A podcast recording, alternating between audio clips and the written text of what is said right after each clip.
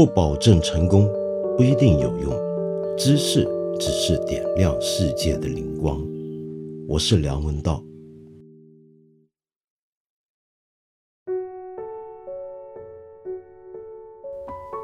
你大概已经听说了，我们的外交部呢批评美国，认为他们贸然中断了中美之间一切航班往来，是一个不太好的一个做法。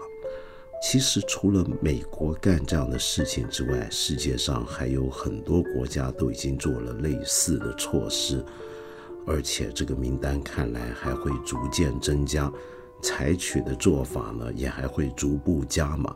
其实，第一个全面禁止包括中国人在内的所有的外国游客入境的是朝鲜，当然还有俄罗斯，也切断了我们边境之间的一切往来，也在逐步的加强各种的做法。比如说，现在他们已经宣布，凡是在境内发现患有这个新冠状病毒肺炎的患者，他们会驱逐出境。而不是留下来治疗。为什么这些国家的人要这么做呢？你再看一下啊，其实最近这段期间呢，在国外已经有很多地方隐隐约约出现了新一轮的，我能这么讲吗？就是排华的趋势。其实还不只是排华，因为很多外国人并不一定分得清。哪些人是中国人，哪些人是东亚其他地区的黄皮肤的人，所以有这么一种很泛的歧视东亚人的情况开始出现了。为什么他们会这样子？那当然是因为他们害怕。他们害怕什么呢？其实很容易理解，你就看看我们今天自己怎么对待武汉人跟湖北人，你就了解。就拿我自己身边的例子来讲好了，我这几天也看到我有些同事跟一些朋友遇到的问题。我有这么一位同事，他在北京租房住，他的同屋呢，合伙租这个房子的人是湖北人，但问题是，他这个湖北同屋呢，过去几个月其实都没有回过湖北，但是呢，他们小区里面。仍然劝他们最好搬出去，主要呢就是区里面其他的邻居呢群情汹涌，于是业务呢也说，如果他们再不走的话，不敢保证接下来街坊邻里们会对他们干得出什么事儿，于是他们只好搬出去，不晓得到了什么地方去住。我另外一个朋友呢，则是一整段期间，在这个肺炎爆发期间。其实他都在天津，他是武汉人，但是他有好几个月没有回过武汉了。最近开始返到北京城工作，但是在高速上面呢就被拦截下来，因为发现他是湖北人。可是问题是，他说他从来这段期间都不在湖北啊，但是还是不许他进京。现在呢也被卡在中间，不知道该怎么办。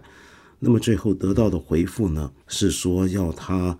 居住地的派出所来车接他，他才可以回去。于是他就打电话到公安局去问，公安局呢就回复说，现在呢是要按照公安局指示，具体什么条例大家也不太清楚，但是呢可以继续联系。而市公安局的回复说，三十一天工作日之内会回复给他。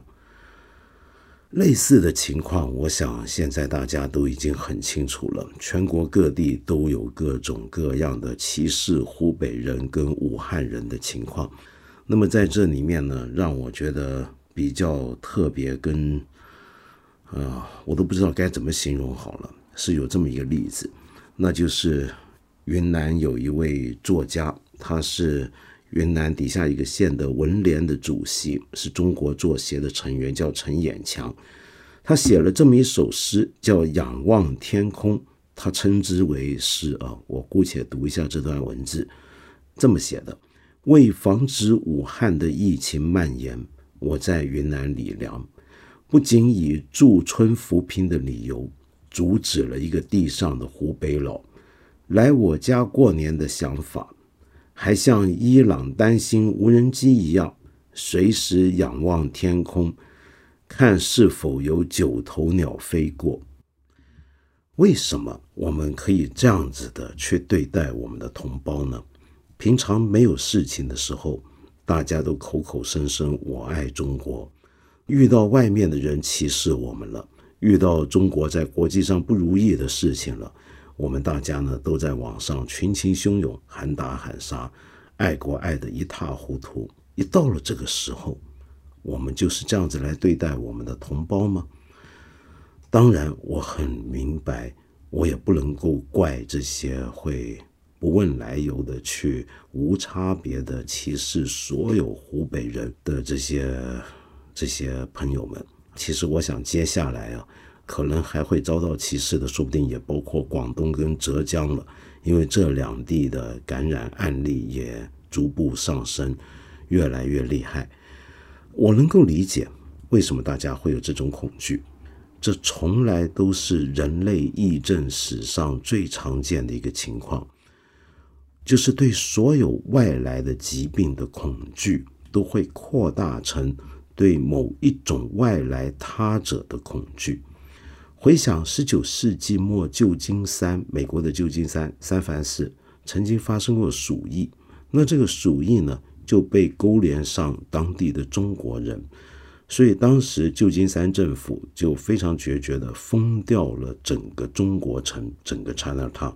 然后中国人在美国有好长一段时间变得跟鼠疫等于是同义词，他们并不只是针对中国人，你要看看西方国家历史上面怎么叫梅毒这种性病。英国人呢曾经把梅毒叫做法国病，法国人呢就叫它做意大利病，荷兰人呢就管梅毒叫西班牙病，而俄罗斯人呢。则管梅毒叫做波兰病，中东的穆斯林呢就把梅毒叫做基督徒病。可见，这种把一种流行传染病跟某个地方的人挂钩起来，然后一起害怕、一起排斥、一起歧视的想法，是自古以来中外皆然的。那么，为什么会这样子呢？我们再仔细看看啊，其实从十九世纪后期开始。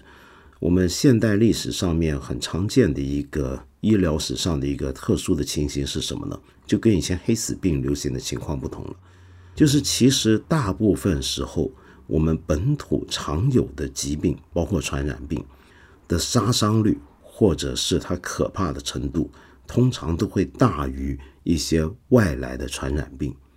但是我们大部分人对我们本土一向都有的一些传染病的恐惧。则远远小于一些外来的传染病。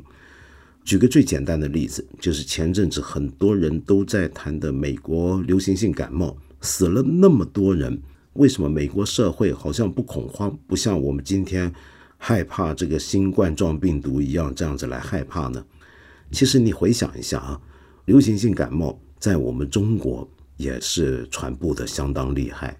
一九年的数字我不知道，一八年的时候我们也死了两百多个人在流行性感冒上面，但是平常我们好像不太注意，为什么呢？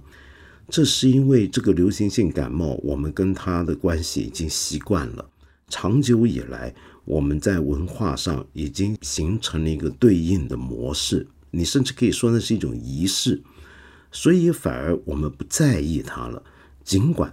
它的传染效率也相当高，传播的范围也很广，而且致死的这个机会也不可以说是低。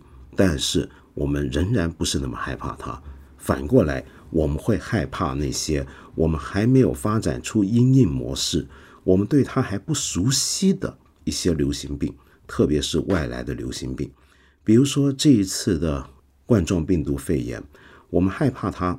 主要就是因为它充满太多未知，它的源头到底在哪里？它到底还会变成什么样？手套跟口罩是不是能够真的有效的隔绝它呢？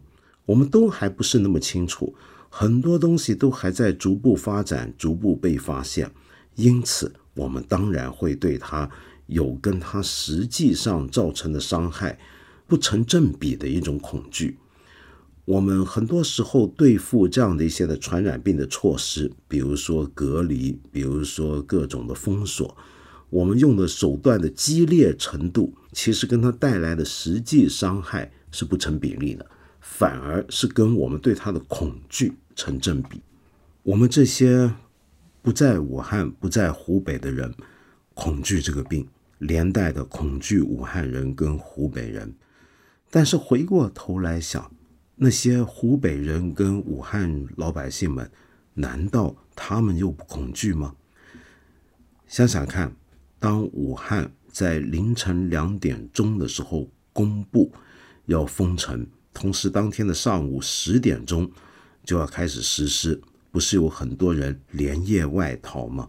这些外逃的人到了别的地方，后来呢也是饱经批评，然后大家都觉得他们太自私了，觉得他们太过分了。我们这么来想，你害怕他们，你也将心比心想一想，他们在害怕什么？首先，他们也是害怕未知的东西，他们恐惧那些他们还不了解的东西。在这样的一个情况下，能够挽救他们的其实是信心，能够让他们继续留在武汉的就是信心。相信什么呢？比如说，首先要相信媒体，相信官方的公布，相信一些科学权威的讲法。但是很坦白的说，对这些平常我们应该相信的东西，这些外逃的武汉人。他们有多大的信任感呢？我们就拿前几天的双黄连闹剧来讲好了。想想看，双黄连这个事情是由中国最权威的科学机构中国科学院首先上报的，然后再经由中国最权威的媒体人民日报报道转载。你能不信中国科学院吗？你能不信人民日报吗？所以。我想说，虽然我们前几天曾经讲过双黄连这个事情，背后呢是一个愚蠢的闹剧，但是大家之所以拼命抢购有双黄连的东西，甚至连双黄连蓉月饼都买光，倒并不是只是因为我们愚蠢，而是我们相信那些平常我们觉得应该相信的权威机构跟权威媒体，结果他让我们失望了。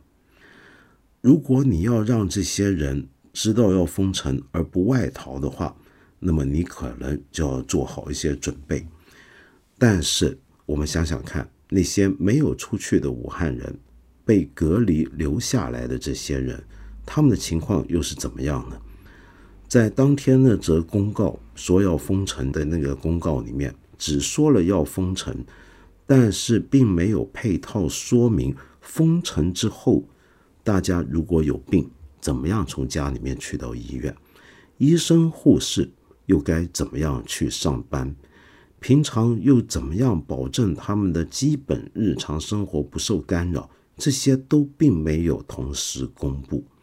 所以你想想看，你作为一个武汉人或者湖北人，你害怕，难道不是很正常的事情吗？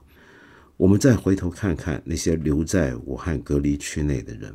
我们都晓得，最近有种种传闻，有种种新闻，让人非常难过。最有名的莫过于有这么一个爸爸，他被强制隔离，然后他留在家中的脑瘫的孩子呢，在六天后死在家里面了。因为被隔离，没有人能够去照顾他，爸爸也没办法去看他。另外呢，又有一些人因为隔离了，所以家里面不能待。但是去到医院却又没有床位，他在外面呢，没有公交去医院，甚至到了后来连吃的都没有了，于是发生了不幸自杀的惨案。这些东西我都非常希望它只是传闻而已，但是我们随便想想都晓得，像在武汉这样的一个大城市里面，有那么多的基层社会的人群，有一些是清洁工，到了这个时候。他们当然还是要继续收垃圾、打扫。他们有没有足够的防护设备？他们怎么样保证他们的生命安全、身体健康？这难道不足以让人恐惧吗？出于对外来传染病以及一种崭新的、我们还没有遇到过的传染病的恐惧，我们最常用的一个做法就是我们现在看到的隔离。这是一个历史上非常古老的一种对付传染病、对付疫症的一个手段。隔离这个东西的英文 “quarantine” 宽容亭这个东西呢是来自于一个拉丁文，它指的是威尼斯这座曾经称霸地中海的海权共和国。它在十四跟十五世纪的时候采取的一种措施，只要有听说来自疫区的船，或者疫区附近的船要进港的话，那这艘船就要被隔离四十天。那这个四十天呢，quarantine 就四十天的意思，其实是来自这个意思。那那个隔离四十天。你可想而知是干嘛呢？那那个年代跟今天不一样，不会有什么医生进去看呢，去做分级，其实就是一个强制隔离。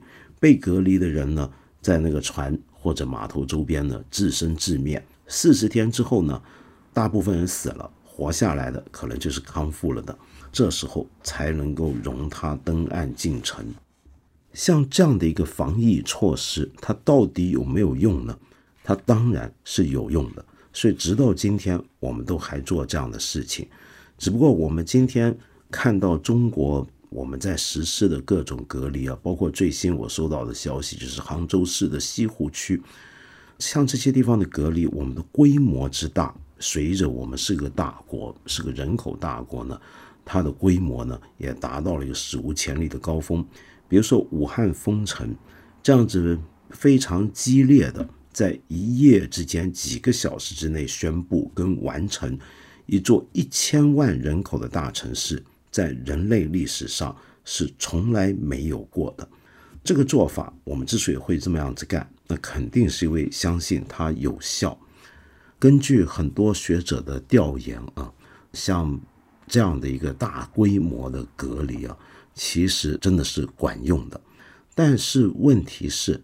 在做这些事情的时候啊，你会发现它的效果比起部分隔离或者分级隔离呢，全面的隔离不一定会起到一个戏剧化的一个更加的效果。为什么呢？因为如果你不分级隔离，只是把所有人像当年威尼斯那样子干，全部困在同一个地区的话，在没有充分的人流、物流跟物资管理和准备的情况下。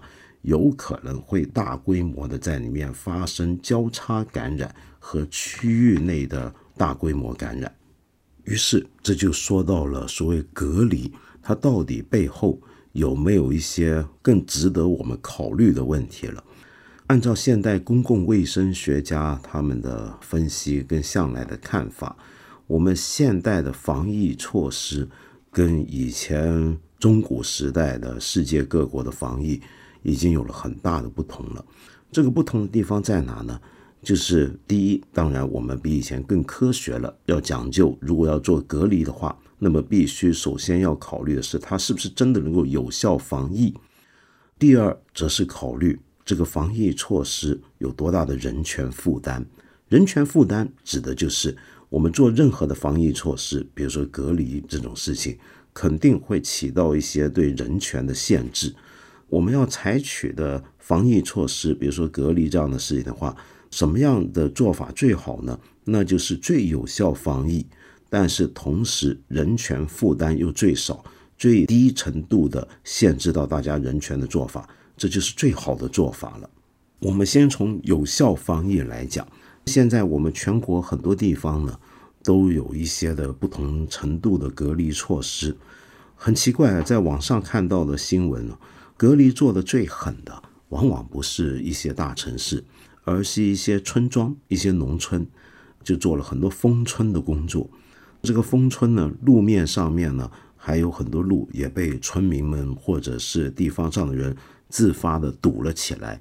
虽然中央已经下令不准封路，但是这样的情况好像偶尔还会见到。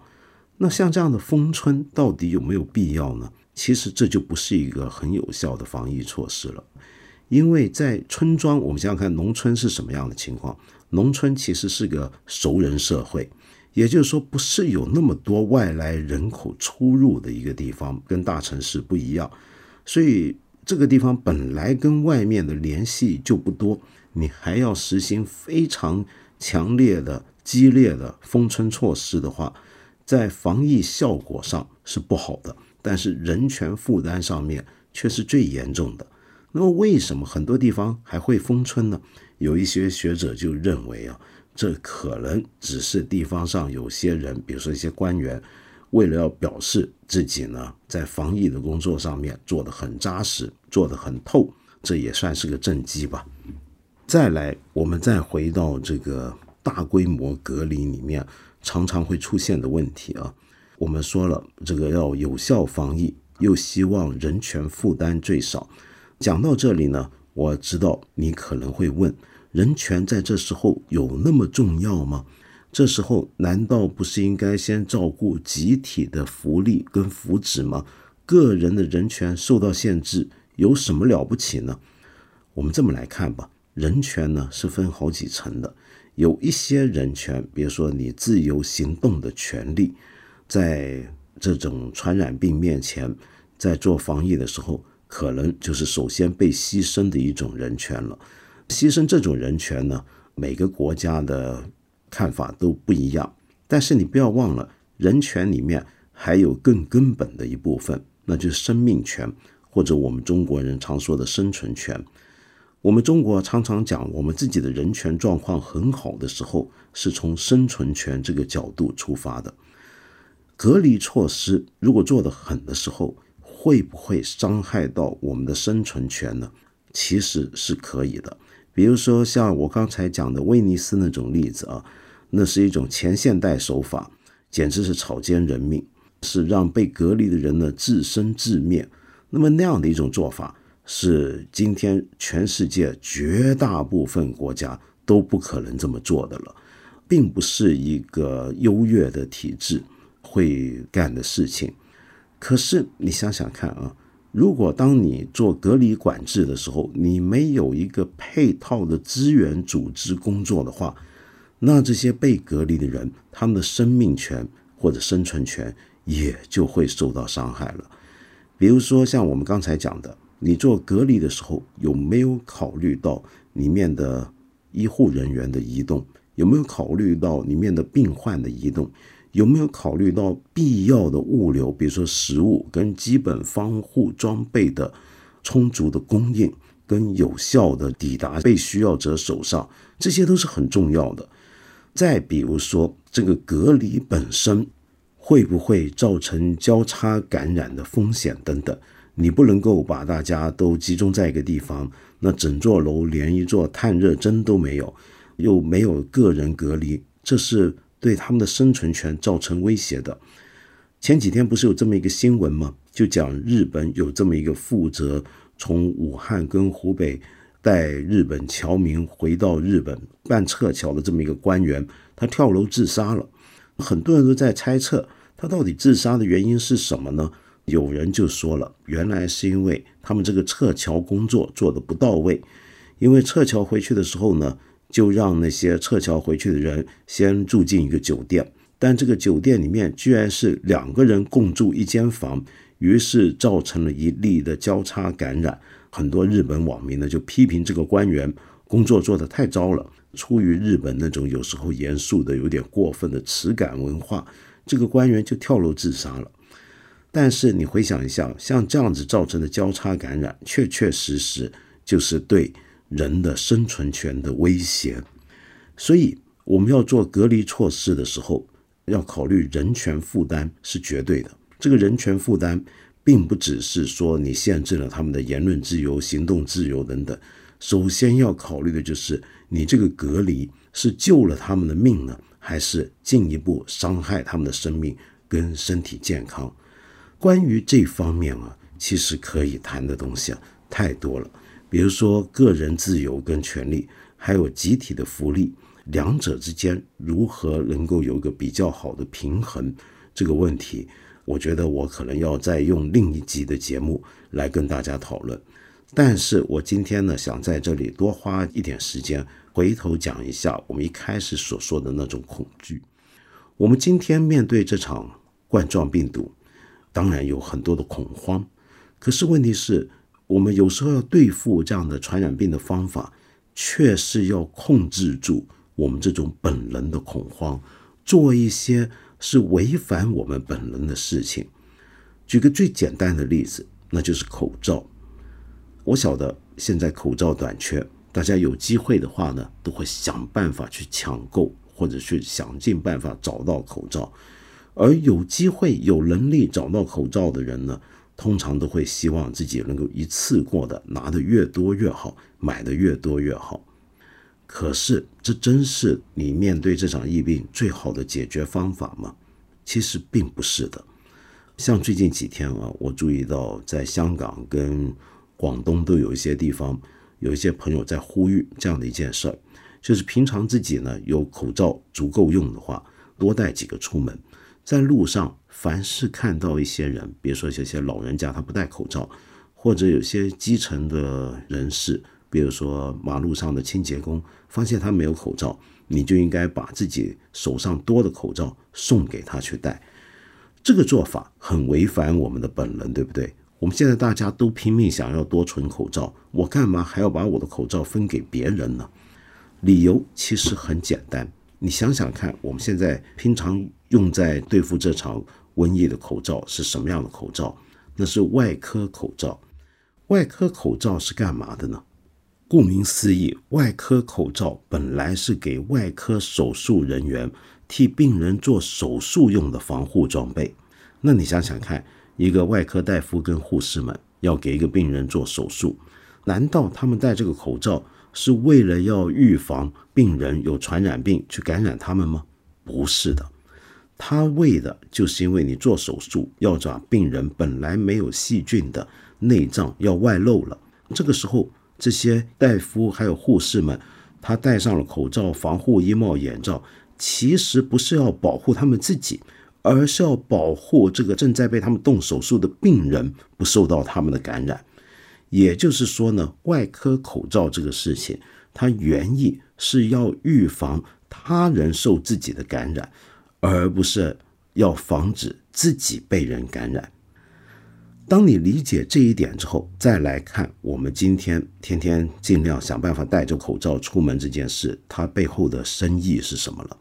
我们戴外科口罩出门，当然首先想的是保护自己。它能不能保护我们自己呢？它当然可以。比如说，它可以有效的隔绝一些飞沫传染。但是更重要的一面，其实是要防止万一我自己身上有问题，我不要感染到其他人。他是为了防止别人受感染。在某个程度上来讲，我们可以说。我们大家戴口罩这件事情，就有点像我们大家去接种一些传染病疫苗一样。它当然可以保护我们自己，但是它更大的作用在于保护整个社会。当整个社会接种疫苗的比例够高，就像我们今天，如果整个社会戴口罩的比例够高，甚至到了百分之百的情况下，那么这些呼吸道感染的病毒。它要找到一个地方来登陆我们身上，就变得很困难了。这个时候，我们就可以更有效的控制住这个传染病的继续蔓延和爆发。换句话讲，你如果手上有很多口罩，我想告诉你，你自己家里面囤了好几箱的口罩，你一个人够用，还远远比不上我们全部人都有口罩。可能每人就只有十来个口罩或者几个口罩管用，因为后面那个情况才是制止更大规模的传染跟爆发的一个根本办法。但是这件事情要做到，首先就是要我们要克服自己很多本能了，比如说我们个人求生的本能，我们基于个人要求生这个本能而来的种种的恐惧，对其他人的不信任跟排斥，这些东西。很多时候，才是流行大规模的传染病里面伤害我们最深的事情。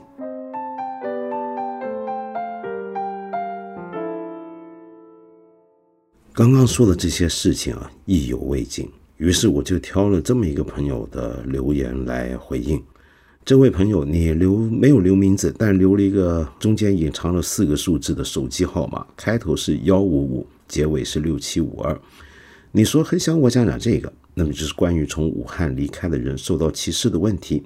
比如说，上海人不愿和武汉人同乘一个航班，五百万近期离开武汉的人像过街老鼠一样，人人喊打。除了我刚才说到的恐惧的问题之外啊，其实我建议我们还可以换一个角度来想。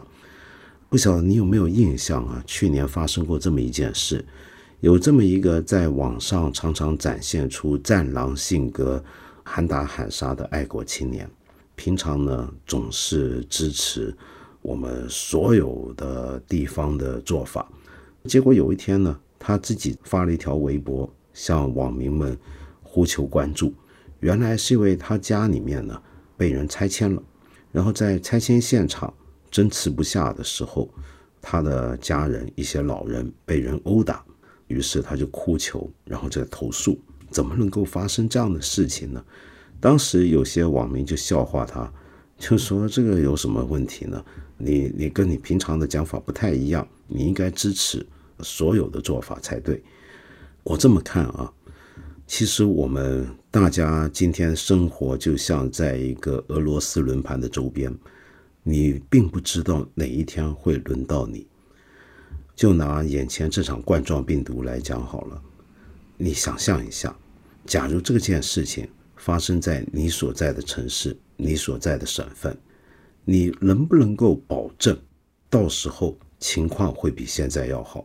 你现在在笑话湖北的一些的地方的公务人员，你能保证发生同样的事情的时候，你这个地方的这些人员的表现？会比现在湖北这些人要好吗？所以从这个角度想，我们既然都是同胞，我们并没有理由去排斥跟过度的恐惧其他那些受苦受难的人们，因为你不知道哪一天这个问题会轮到你。我们要做的事情是要让这个社会更美好、更理想，一个美好的理想的社会。不应该是这样的一个俄罗斯轮盘。